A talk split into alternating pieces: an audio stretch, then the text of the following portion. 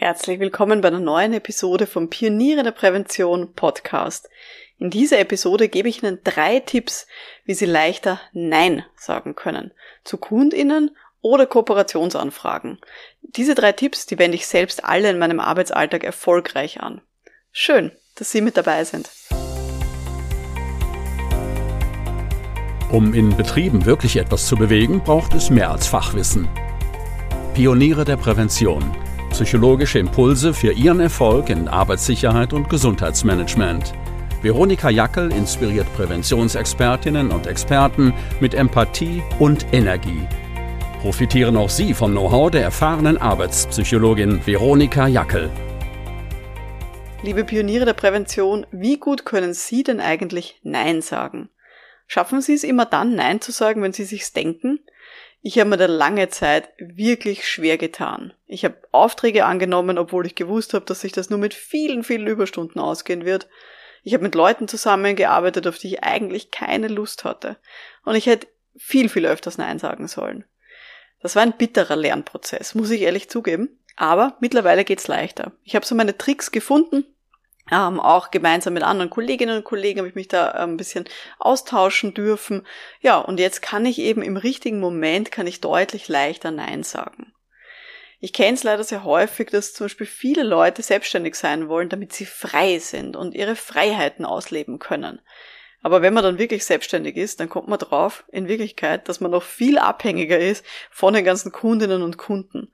Das heißt, man hat dann nicht eine Führungskraft, so wie als angestellte Person, wo man sagen kann, wie schaut's jetzt aus, welche Prioritäten soll ich setzen, sondern man hat ganz viele Führungskräfte. Jeder Kunde, jede Kundin ist für mich eine Führungskraft von mir und jeder von denen glaubt, dass sie die wichtigsten sind. Und deswegen ist es für mich so extrem wichtig, dass ich Nein sagen kann und dass ich das eben auch gelernt habe. Und zwar zu allen Dingen, die jetzt nicht unbedingt notwendig sind. Also auch, dass Sie Nein sagen lernen, ist für Sie da besonders wichtig, egal ob Sie jetzt innerbetrieblich tätig sind und vielleicht von verschiedenen Abteilungen Anfragen bekommen oder eben, wenn Sie genauso selbstständig sind wie ich dass sie beispielsweise Nein sagen lernen äh, zu Kundinnen oder Projekten, die nicht perfekt zu ihnen passen. Oder zu Kooperationsanfragen von Leuten, die sie nicht gut kennen. Oder überhaupt zu Projekten, wenn ihr Kalender übervoll ist. Auch dann sollten Sie eine Art und Weise im Hinterkopf haben, wie Sie auf höfliche Art und Weise da wirklich Nein sagen können. Weil es geht uns ja nicht darum, dass wir irgendwen vor den Kopf stoßen, aber trotzdem müssen wir einfach gewisse Dinge ablehnen.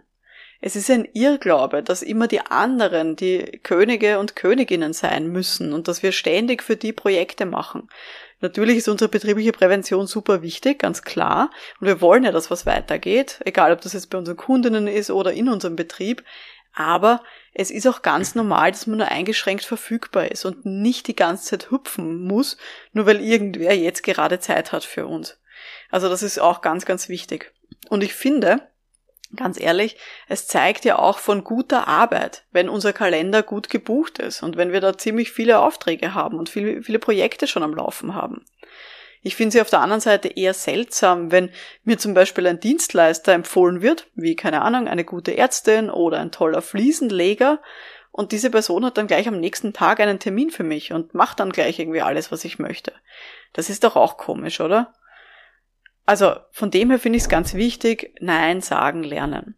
Das heißt nicht auf der anderen Seite, dass ich mich künstlich verknappe und ständig Nein sage, auch wenn ich eigentlich Zeit hätte. Aber das heißt für mich, haben Sie kein schlechtes Gewissen, wenn Sie mal Nein sagen. Leute, die von mir sofort was brauchen und das nicht einsehen, wenn das nicht geht, mit denen will ich doch eh nicht zusammenarbeiten, oder? Dafür sind doch irgendwie mir die Ansprüche zu hoch, wie ich arbeiten möchte. Und meine eigene psychische Gesundheit ist mir viel zu wertvoll dafür. Also da sind wir ganz wirklich auch im Hinterkopf behalten, Ihre psychische Gesundheit ist extrem wichtig und wenn Sie nicht Nein sagen lernen, dann heißt das auch, dass Sie ständig Ja sagen zu irgendwelchen Projekten und das ist nicht gesund für die Art und Weise, wie Sie dann arbeiten. Deswegen gibt es jetzt von mir drei Tipps, die ich eben auch selber schon umsetze, ähm, wie man leichter Nein sagen kann und wie man das lernen kann. Tipp Nummer eins, ganz eine wichtige Geschichte. Schauen Sie, dass Sie Ihren Kalender fix einteilen. Ich zum Beispiel habe Montag und Freitag frei für lauter interne Arbeiten. Das heißt, dass ich Kundentermine echt nur im allerletzten Notfall an Montagen oder Freitagen mache. Und in der Regel, in 99 Prozent aller Fälle, mache ich Kundentermine nur Dienstag, Mittwoch und Donnerstag. Das hat ziemlich lang gedauert. Aber das war dann schon sehr, sehr wichtig, dass ich das für mich so umgesetzt habe. Und das habe ich eben für mich und auch für alle meine Mitarbeiterinnen so. Warum? Dann kann ich auch leichter Nein sagen. Wenn ich diese Regel für mich im Kopf habe, dass ich Montag und Freitags keine Kundentermine mache, dann ist das für mich schon so fest verankert, dass ich das nicht einmal dran denke, dass ich diese Zeiten jemanden anbiete. Weil ich genau weiß, wenn ich Dienstag, Mittwoch und Donnerstag externe Termine habe, dann bin ich eh ziemlich voll, weil ich brauche ja Zeit auch für Vor- und Nachbereitungszeiten. Und das muss ich immer mit einplanen. Ich möchte vielleicht gerne an der Stelle eine kurze Story erzählen.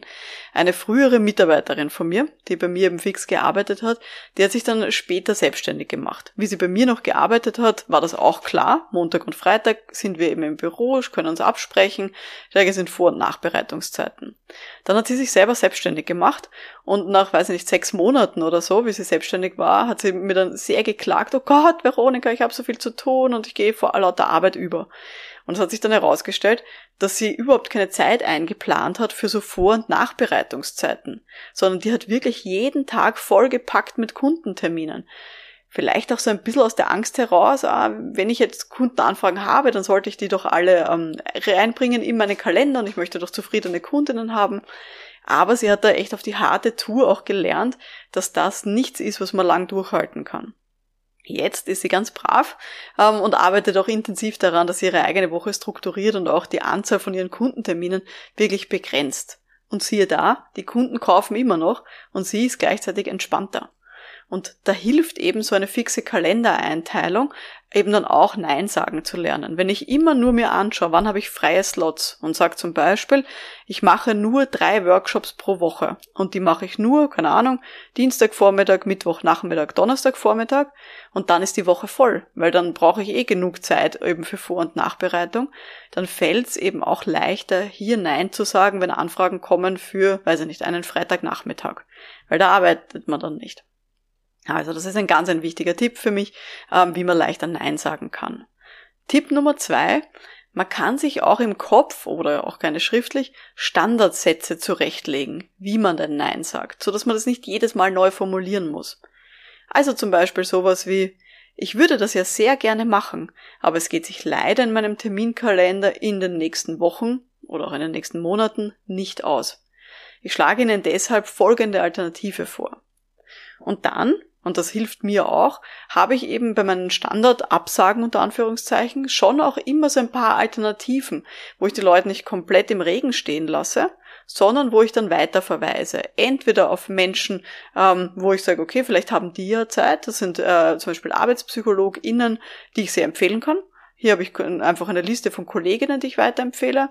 Oder dass ich den Leuten vorschlage, dass wir ein Projekt machen mit einem viel kleineren Umfang. Sage zum Beispiel, okay, das, was Sie jetzt angefragt haben, wird sich bei mir nicht ausgehen. Was ich Ihnen anbieten kann, ist ein einmaliger zweistündiger Termin in den nächsten drei Wochen beispielsweise. Oder was ich auch mache, ist immer wieder, dass ich die Leute auf einen Blogartikel oder eine Podcast-Episode von mir verweise, wo ich sage, hören Sie sich da mal rein oder lesen Sie sich das mal durch, vielleicht hilft Ihnen das ja schon mal weiter mit der Anfrage, die Sie da haben. Oder ich verweise auf ein Angebot, wo ich nicht persönlich involviert bin. Also zum Beispiel auf mein Buch aktiv führen oder auf einen Online-Kurs, den ich habe oder auf so ein ja, skalierbares Angebot.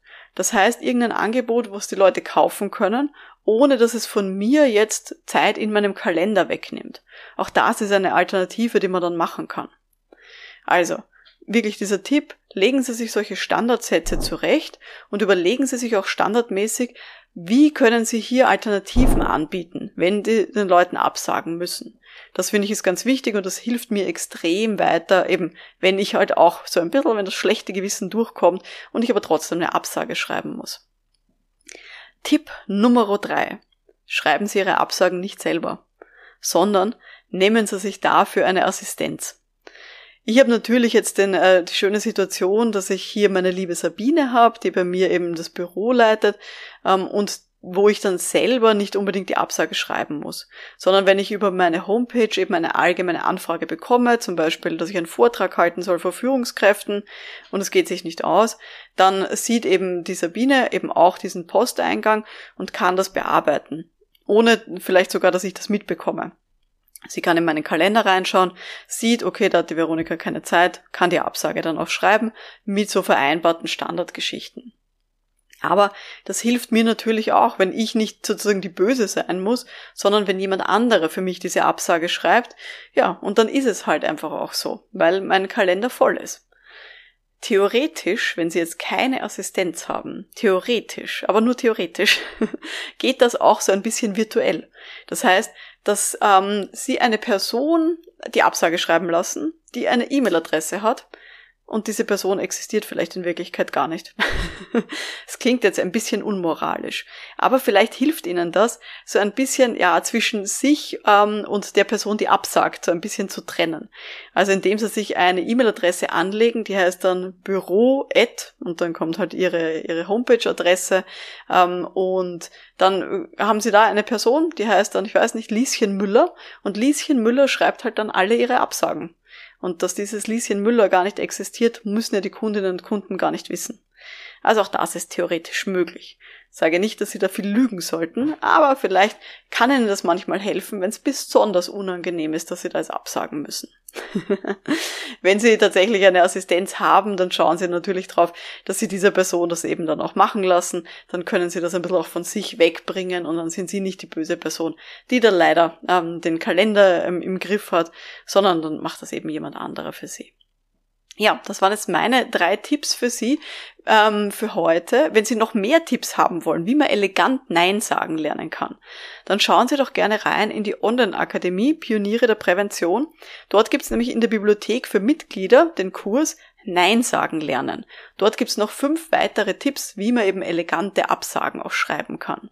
Also an alle, die schon Mitglieder sind bei mir in der Online-Akademie Pioniere der Prävention, schaut's gerne in die Bibliothek rein, in den Kurs Nein sagen lernen. Ja, das war's äh, von heute von mir. Nochmal eine kurze Wiederholung der heutigen drei Tipps. Erstens teilen Sie Ihren Kalender fix ein in Zeiten, wo Sie Termine machen und Zeiten, wo Sie keine Termine machen. Zweitens, legen Sie sich Standardsätze zurecht und auch Alternativen, die Sie vorschlagen können, wenn Sie keine Zeit haben. Und Tipp Nummer drei, schreiben Sie Ihre Absagen nicht selber, sondern lassen Sie das jemanden anderen machen. Genau. Ihre Aufgabe für diese Woche, schauen Sie, dass Sie einmal ganz bewusst diese Woche Nein sagen. Dann, wenn Sie sich nämlich denken und nicht nur dann, wenn Sie es auch aussprechen würden, sondern einmal mehr Nein sagen, ähm, als Sie es vielleicht sonst getan hätten. Wenn Sie das heute interessiert hat, dann hören Sie auch gerne mal rein in die Podcast-Episode Nummer 4. Die hat den schönen Titel gehabt, Arbeitsgestaltung ist nicht nur für Kundinnen. Da geht es darum, dass wir als Präventionsexpertinnen auch bewusst unsere Arbeit gestalten sollten und nicht nur immer für andere da sein sollten. Wenn Sie jetzt jemanden kennen, für den die heutige Episode wertvoll gewesen sein könnte, dann freue ich mich natürlich sehr über eine Weiterempfehlung. Und für alle, die jetzt noch mehr lernen wollen, wie man sich selber gut organisiert und wie man die eigene Arbeit auch bewusst gestaltet, gerne reinschauen unter www.pionierederprävention.com und werden Sie gerne Mitglied in der Online-Akademie. Da bekommen Sie wirklich einen großen Mitgliederbereich vollgepackt mit Videokursen, Webinaren und auch einem Forum, wo wir uns gerne darüber austauschen können, wie Sie sich besser organisieren können und wie Sie vielleicht auch leichter Nein sagen können. Mein Name ist Veronika Jackel. Vielen Dank fürs Dabeisein und wir hören uns dann in der nächsten Folge. Bis dahin, alles Gute. Ciao.